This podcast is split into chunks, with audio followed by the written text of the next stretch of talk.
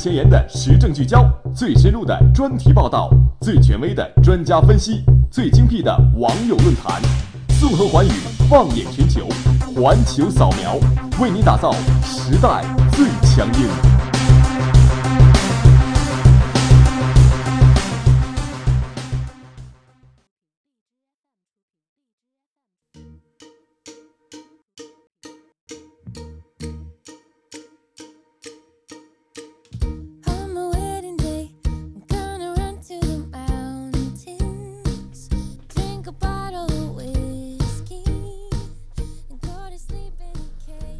Hello，各位听众，每周日下午十七点零五分，这里是环球扫描，我是你们的老朋友老韩。那我是你们的新朋友晨晨。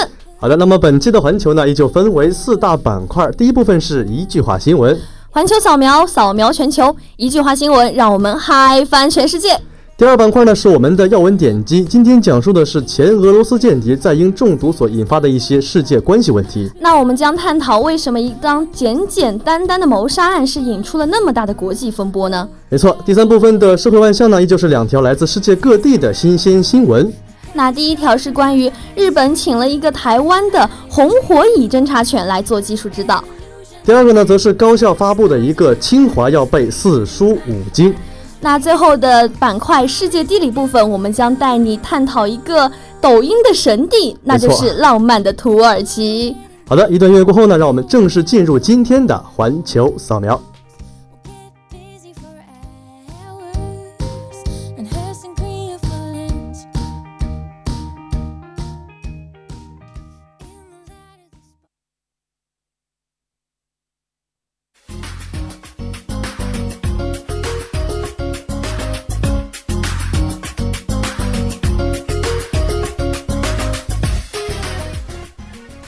好的，首先是第一部分一句话新闻。景甜张继科公布恋情，再一次跟微博后台小哥说一声辛苦了，老铁。我的朋友都被杀死了。徐州小伙沉迷王者荣耀假报警，他曾经是个王者。云南艺术学院发布最严禁酒令，一经发现将罪照寄给父母。万万没想到，啦啦啦啦啦。韩国向中方移交二十具在韩中国人民志愿军遗骸。最可爱的人们，欢迎回家。巴西少年偷除臭剂被捕，额头纹身“我是小偷”。喂，大哥，人权保护了解一下。日本一家殡仪馆推出 VR 葬礼，全程以逝者的角度感受死亡。直面死亡，活在当下。印度最笨小偷头戴塑料袋作案。相貌清晰可见，还留下大量指纹。国际版掩耳盗铃。美移民局或通过脸书数据追踪非法移民。网络一线牵，珍惜这段人。日本化妆品企业推出养颜假，无论男女，皮肤状态差可带薪休假。这大概是所有女生梦想的工作。巴黎促对同性恋平等，官方表格将父母栏改为亲属栏。没有适合结婚的年龄和性别，只有适合结婚的爱情。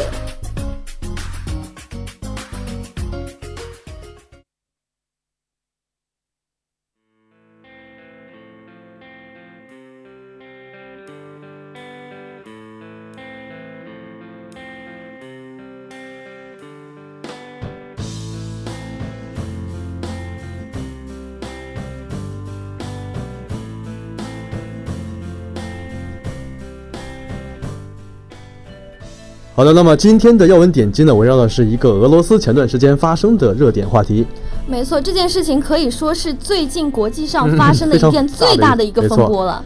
讲述的是在新华社三月二十七号报道呢，美国和多个欧洲国家在二十六号联手驱逐了多名俄罗斯的外交官员。对，那我们还是要说说为什么要发出这么大的一个外交上的行动，就是一个前俄罗斯的间谍，当然他是一个双面间谍，开始是为俄罗斯效力，然后反水英国，对，然后这样一个特工在英国的自家的一个公园的门口被谋杀了，而且是用一种。俄罗斯专门制造出来的毒药给抹杀了。没错。那么关于这件事情呢，美国是向英国是向美国以及其他的欧洲国家进行了一个声援的求助，并得到了很多的积极回应。那么之后呢，这件事情也引发了包括美国、俄罗斯以及欧洲在内的很多国家的一些争议问题。对对对，包括像法国、德国、乌克兰等一些这些欧盟的成员国都已经宣布要相继驱逐俄罗斯在本国的外交官了。没错，那么本期的要闻点击呢，讲述的就是究竟通过这件事情会对美国、欧洲、英国以及俄罗斯产生怎样的影响呢？没错，敬请期待。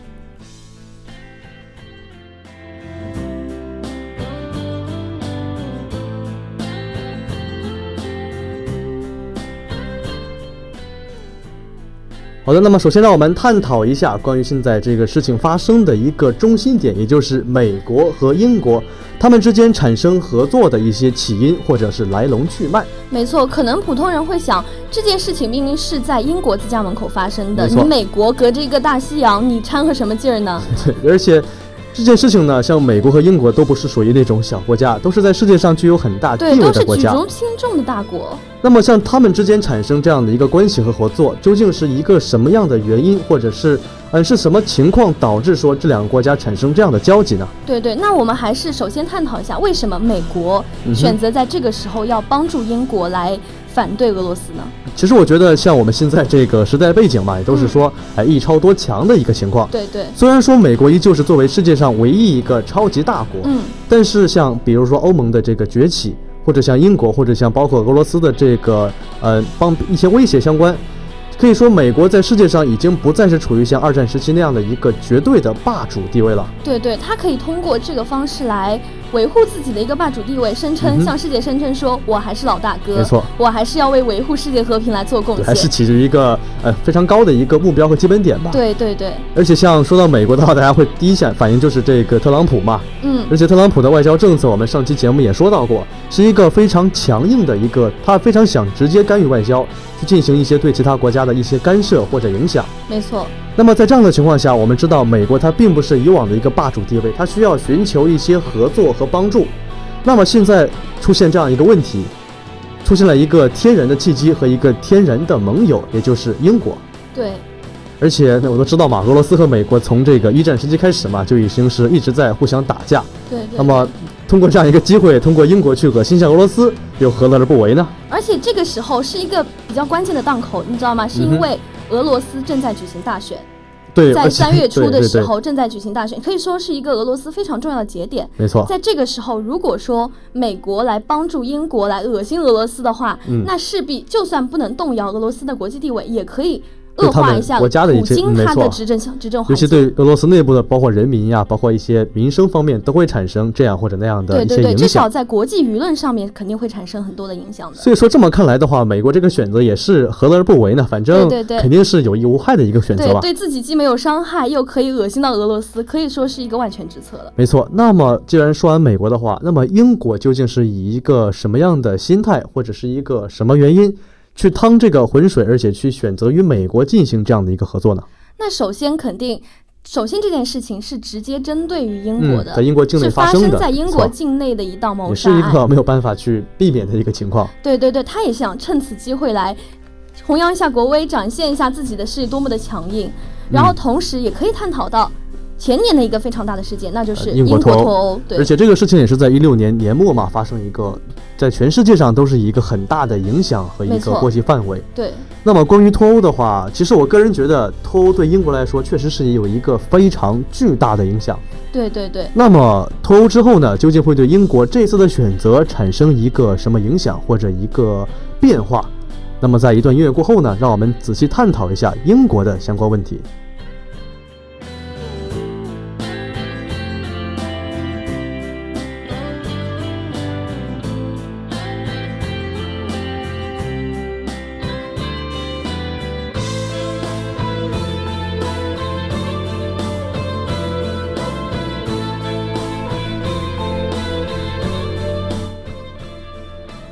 那么，晨晨觉得像英国脱欧这样的一个选择，会对英国产生一些哪些方面或者哪些程度的影响呢？那首先，英国脱欧就说明他已经不是欧盟的人了。没错，如果你处于一个欧盟一个联盟的状态，那你不管发生，不管是外交上、军事上、经济上发生什么事情，欧盟的其他成员国都是得几乎是无条件的全力以赴的。但是现在的状态就是。各国虽然也宣布说我也驱逐俄罗斯的外交官，但是其实他们的立场可能并没有那么的坚定，因为毕竟我们不是一个联盟啊，我何必全倾尽我的全力来帮助你呢？而且我们知道，你像脱欧之后的话，不管是在这个税收上。在货币上或者在一些贸易往来上，嗯，英国是肯定会务势必会受到相关的影响，而且影响并不是一个小的影响。对，像我们知道欧盟之间的货币是互相流通，而且是没有关税的嘛。对，而且你像英国那个地理位置，它处于是欧洲的最上面，也算是一个，呃，不能说孤立无援吧，也算是游离于欧洲之外的一个国家。就是就是它是在欧洲，但是确实是好像本来就若即若离的。对对。这一拖好像就彻底是没妈没妈养的感觉了。对对对。所以对英国来说的话，他们确实面临一个很大的一个困扰。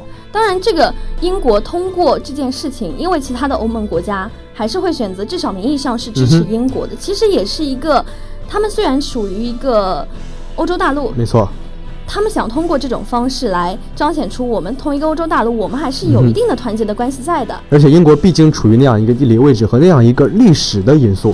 所以，即便是他现在不再是在这个欧盟的联盟之中了，对，但他依然会在对欧盟产生很大的影响。对，所以欧盟也不可能去我直接把你放弃掉，或者我直接就不管你了。对啊，两者之间肯定还会有一些相关的。我说起来，老韩，你有没有听说过有一个算是粉丝圈的一句行话，就是说撕逼固粉，就是当你内部矛盾非常大的时候，或者说内部分歧比较大的时候，通过一致对外是可以巩固自己的。就说嘛，敌人的朋友。啊，不对，敌人的敌人就是我的朋友，没错，就是这样的一个道理嘛。而且现在既然说到脱欧的话，我们也知道，其实即便是脱欧之后，但是两者之间还是存在着一些联系的。对对，虽然说对英国还是得站在一起的。虽然说是有很大影响，但是对欧洲其实并不是一个完全孤立无援的情况。没错。而且我们看到一个嗯非常有意思的一个情况。就是我们知道，美国的话，美国一直喜欢跟俄罗斯打架。那么，欧洲作为一个欧盟，它属于是比较强的地位，它不需要参与这些东西。英国属于是后期出现这样一个有关于俄罗斯的问题。那么，我们发现世界上最强大的几个组织，美国、欧盟，没错，然后英国，包括俄罗斯，他们之间好像产生了一定的联系和这个影响。对对，他们之间的关系是可以说是非常错综复杂的，而且说。这几个巨头之间的关系，一定程度上就是反映了当今世界的一个形势，没错。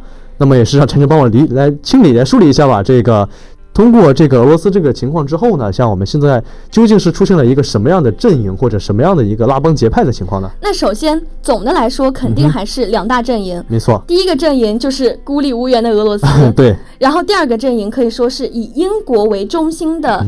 三个帮派的集合，一个是中间当然是英国，没错。同时，欧盟的其他成员国是声援英国的，同时美国也是声援英国的。所以说，总的来说就是三个国家对一个国家。所以可以看，我也是最近前段时间说这个普京又连任了嘛，嗯，这这个风格就非常普京嘛，就是不服就是干嘛，对吧？对，强硬非常强硬。以前还是说对吧，打一个什么土耳其的飞机啊，或者说打一个什么什么炸一个炸一个大使馆。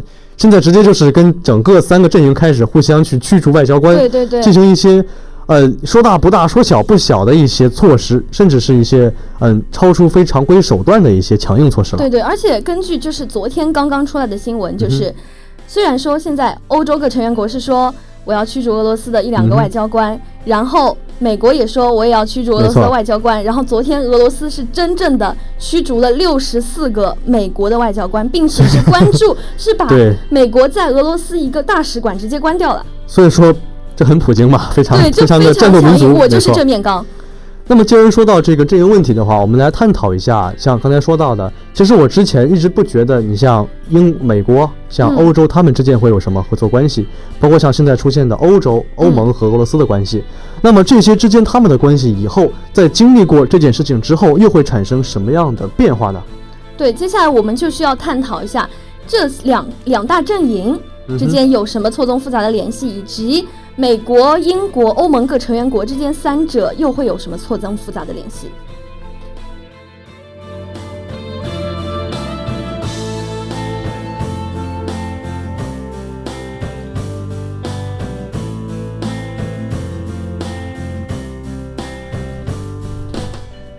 好的，首先让我们来说一下这个欧盟和俄罗斯的关系。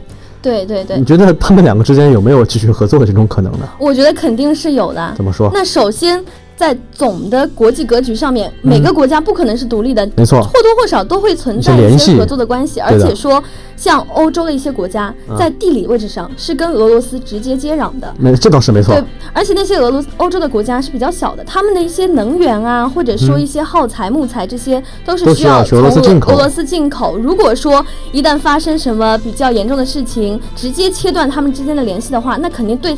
俄罗斯是没什么影响，但是对那些欧洲国家来说是致命的打击。就是我们可以看到，尽管说是很多这个欧盟国家呢对这个俄罗斯的外交官进行了驱逐，对，但依旧有一些国家其实它是在欧盟国中处于一个摇摆不定的一个位置的，甚至他会充当一个和事佬的角色，他会觉得我们不要这么凶嘛，我们和平开心一点嘛，对对，大家都是大家都是接壤的国家嘛，对，所以说欧洲和欧盟和俄罗斯之间，他们确实有着一些很多的合作基础和合作可能性，对对对，那么你。觉得俄欧既然俄和欧之间有联系的话，那么欧洲和美国之间有没有这样的可能呢？欧洲跟美国之间，我们表面上看好像说现在欧洲跟美国之间联系，他们就是通过一个英国的中介，嗯，因为我们共同支持一个英国，所以我们短暂性的形成一个联盟。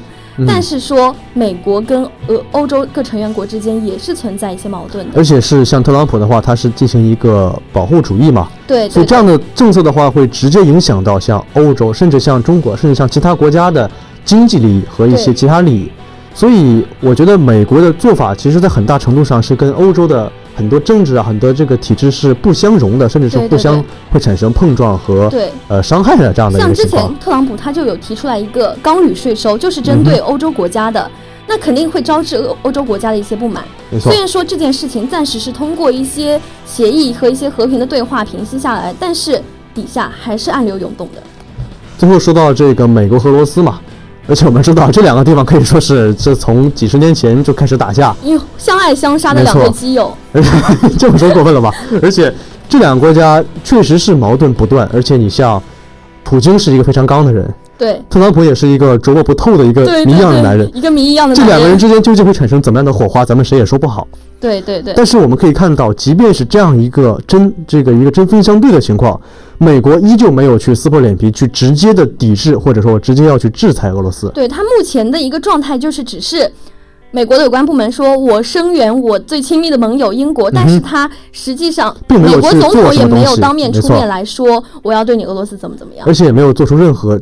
真正的说是实质性的一些行动或者表现，对对对，而且美国在这件事情的他的外交辞令也非常的有意思啊，他就说，虽然英国领土是遭遇到了厚颜无耻的袭击，是迫使美方采取的行动，迫使就说是他们逼我的，不是我自己要做的。对对对，我是实在看不过，所以我才弱弱的出来发个声，而且他还有说他是依然希望与俄方共事的。所以说嘛，像这几个大国之间的话。可以说，他们之间的关系就像陈晨刚才说的，会影响到整个世界格局的一个趋势和变化。对对对。尤其像美俄之间，如果他们出现直接的矛盾、对争、对抗的话，可能会甚至引发更大的一些灾难和战争。这都是几个巨头，实在不好惹，不好惹。所以说嘛，都是大佬嘛，那么也惹不起就赶紧溜了嘛。所以说，现在像这样几个国家，他们之间的关系，其实还是依旧是，即便通过这样一个契机达成了某些共识，或者说合作的一个可能。但是他们之之间的关系依旧是错综复杂，对对，未来的走向其实是无法预测的。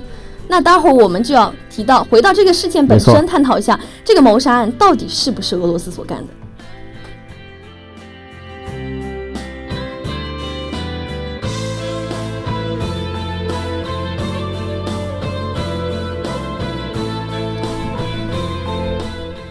好的，那么回到我们这个英国俄罗斯间谍中毒身亡的事件，嗯，这件事情导火索可以说是非常的清晰啊，就是俄罗斯的双面间谍在英国遭到了谋杀，嗯，那么现在的问题真相只有一个，但是真相我们目前还是不得 而知。那我们来猜测一下，到底谁才是真正的幕后黑手呢？那肯定说，如果在首先我要纠正一下老韩，那就是。那个间谍还目前还没有真正死掉，他还没有，他还在抢救中。他的女儿已经脱离危险，但是他因为中毒比较深，还在医院抢救。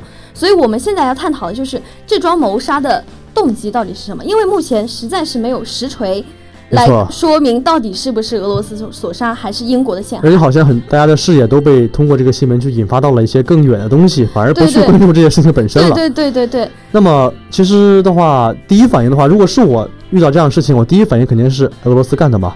毕竟作为一个我的间谍，你去策反了，你居然反过来搞我，那我肯定需要去，不管是对我国家还是对我其他的一些特工。需要做到一个杀鸡儆猴的一个情况，对，而且是有直接证据。这个毒药是我们的造的吗？确实是他所造。但是好像这样的话，又反而有点太过明显，显得又那么不那么真实了。对对的，而且俄罗斯肯定会说，虽然是我造，但是有可能也有被别的组织窃取来。这个好像也用来陷害也说得通，没错。对。那么还有可能是谁去做这样一个事情呢？那可能。有没有可能就是英国故意陷害，通过牺牲自己的一个这样的一个特工来通过这个方式来恶心俄罗斯？而且那个人还没有彻底说确定死亡，所以就更耐人琢磨。对，就是通过这样方式去，一方面去陷害俄罗斯，一方面是寻求一些其他国家的声援和态度。对，哇，好像听着很厉害的样子。一个阴谋论啊，没错没错，这好像也是有相关的可能性和这个理论的实践性的。没错，没错。其实它这个事件本身是小的，因为还没有招致真正的死亡，但是它可以从中获利很多。对主要是它会引导，它会引导起一个很大的一个国际形势的变化趋势。舆论环境会对英国非常的有利，对俄罗斯非常的不利。没错，而且现在的话，确实我们看到已经真正是成为了现在这样的一个。很清晰的战队啊，或者很清晰的一个对抗的状态。没错。那么这种状态究竟是俄罗斯的意思，还是说英国的想法，还是说其他一些我们不知道的不拉不拉不拉的因素的所导致的一个结果？其实我们 我们当然是不得而知的嘛，对吧？但是可以知道的是，通过这件事情，确实会对整个世界，也会包括到涉及到我们的国家。会产生这样或者那样的影响。对，就像晨晨开头所说的那样，这件事情只是一个小的，但是当今的局势就是牵一发而动全身。没错，他这件事情甚至有专家说，这好像是冷战思维的表现，就是我们之间不进行武器的直接对抗，但是通过这种外交手段形成一个比较紧张的局势和舆论环境。那么在这样的一个国际环境下呢，我们的国家或者说我们究竟应该是去明哲保身呢，还是激流勇进呢？这个当然就是仁者见仁，智者见智了。也希望大家能够去更客观的去看、去评判这条新闻，也去更多的发挥一些自己的一些想法和意见。好的，那么我们的要闻点击到这里就要跟大家说一声结束了。下面进入我们一个比较轻松的社会万象以及世界地理。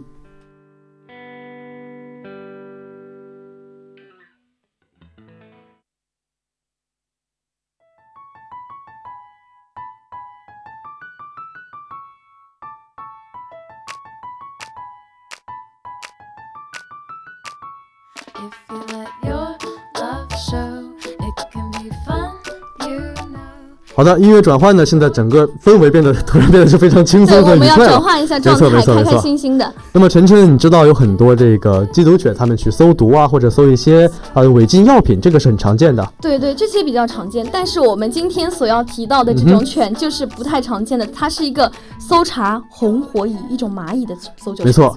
这种犬呢，是现在是在日本的福冈机场出现了两条这样的呃一个搜查犬，他们的任务是搜查来自于剧毒的南美的红火蚁。虽然说长得很可爱的一个狗吧，但是说实话，它们的功能和能力确实是不小。对，现在蚁害确实是比较严重，而且这种蚂蚁会更加的严重。那这种侦察犬就是有一种特殊的功能，它能够对这种红火蚁的气味特别的敏感，它不但能够及时追踪到这个蚂蚁的踪迹，还能够找出人类容易忽略的一些小型的蚁巢，然后再配合一些当地的捕蚁措施，侦查犬就可以帮助人们在红火蚁蔓延之前发现问题，然后解决问题。可以说是解决生物。灾害的一个非常好的一个良机和突破点，但是依然是有很大问题，因为培养这种这种搜查犬呢，需要一个非常高昂的培训成本。对它的技术指导费用是非常的高的。那么这种的新型的搜查犬究竟以后会出现一个什么样的契机，或者一个什么样的进步呢？让我们一起拭目以待。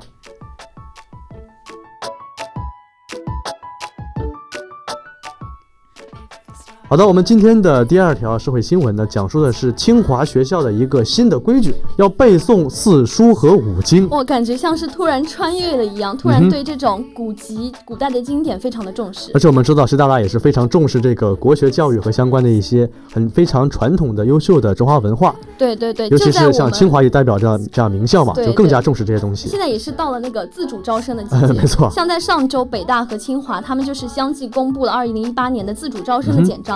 在这个简章里面有一条比较特殊的就是，希望报考学生能够在研究创作、突出才能和学科奥赛方面具有优异成绩，并且说他的人文和社会类的这个方向是要求学生热爱中国文化，能够受到过较系统的文学教育，最好能够背诵四书和五经。嗯，其实这样的方法的话，感觉好像。有利有弊吧，一方面确实是对我们中华传统文化的一个继承和弘扬，的一种弘扬。没错，但是如果过于机械的去背诵啊，去为了我们招生去做这些东西的话，好像一想呢，没有那么高的意义。对，很多学生可能就会为了临阵抱佛脚，看到这个招生简章，于是我赶紧去把那些大部头的书来啃一遍，然后囫囵吞枣，并没有什么真正的理解。没错，但是不管怎么样嘛，毕竟到了这个自主招生的阶段嘛，那么浙江师范大学了解一下。哇，韩老师 非常优秀。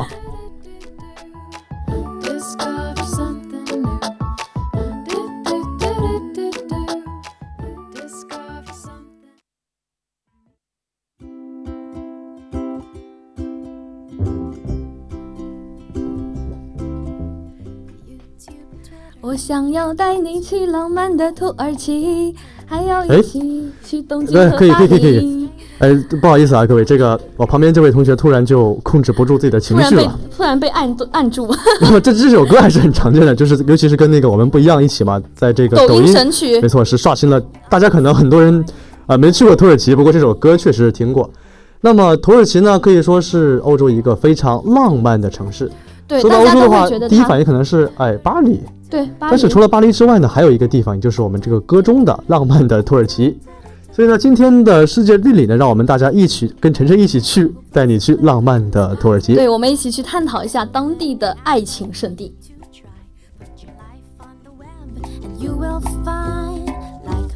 好，那么既然说到爱情圣地的话，今天的第一站是来自于荷兰的羊角村。啊，那么正如它的名字一样，是一个远离尘嚣的一个世外桃源的小城市。那么一座座长得像蘑菇一样的城市呢，是生长在河道两岸，而河道呢，也自然是分割成了各家各户。其实说实话呢，羊角村在当地其实并不算是一个特别热门的景点，但是却非常受到哎中国旅游者的青睐。啊，为什么呢？因为这种小桥流水人家的感觉嘛，非常符合中国的像世外桃源的审美的取向，所以说呢，中国人反而比欧洲人更加热爱这片宛如世外桃源的异水乡，也更加懂得去欣赏它的美丽之处吧。那我们走出来荷兰，接下来就要走到位于希腊的马耳他。这个整个马耳他都处于一种大海深蓝色的背景中，美的简直不像人间，像童话小镇、梦幻小岛都能够让你如痴如醉的爱上这个地方，并且它还是一个大热的美剧《权力的游戏》的取景地，它的众神之城的雅典就位于这块地方，在这片凝聚着雅典人信仰和荣耀的圣域之中，追忆古希腊的辉煌历史，《伯罗奔尼撒半岛游记》让你梦回千年。那么下面回到一个男生们非常喜欢也是非常期待的一个地方，也就是西班牙的巴塞罗那。巴塞罗那的话，第一反应就是巴萨的当家球星梅西了，而且梅西也是确实是一个在全世界不管是男生女生心中都是有一个非常高的地位的人。嗯，那么巴萨这个城市呢，既有着古老的哥特风格，又有着非常鲜明的高楼大厦的现代风格。这种凌乱的小巷子紧贴着新城市的高楼大厦。嗯，这种古色古香与鳞次栉比去互相交流融合的和谐感，反而成为了一个顺理成章的美丽之处。那我们游完了欧洲各国，那我们再回到我们的祖国中国的云南。这里的山呢，云梦萦绕；这里的水，满江春意；这里的花，争相竞艳；这里的人呢，淳朴善良。千年历史，多民族、多文化的交融，形成了独特的彩云之南。如果你有机会去丽江古城的话，一定要感受一下当地多彩的地方民族习俗和娱乐活动，像纳西古巴、东巴仪式、占卜文化、古镇酒吧，还有纳西族的火把节，都是别具一格的。并且丽江古城整个城都是各种各样的店铺，小物件琳琅满目。如果你带一个爱姑 爱逛街的姑娘，比如说我，根本停不下来呀。对，可以逛整整一天。没错。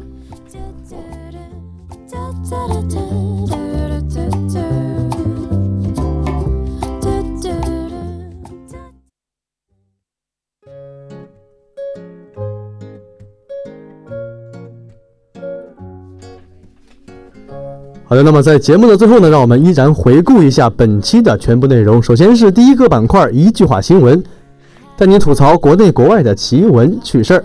那第二个板块就是为大家重点解读了一下，一个前俄罗斯的间谍在英国中毒，竟然引发了国际上的轩然大波。没错，第三板块的社会万象呢，讲述的是两条来自世界各地的国际新闻，啊，一个是日本高价的红火蚁侦察犬，另外一个是高校发布的四书五经的招生简章。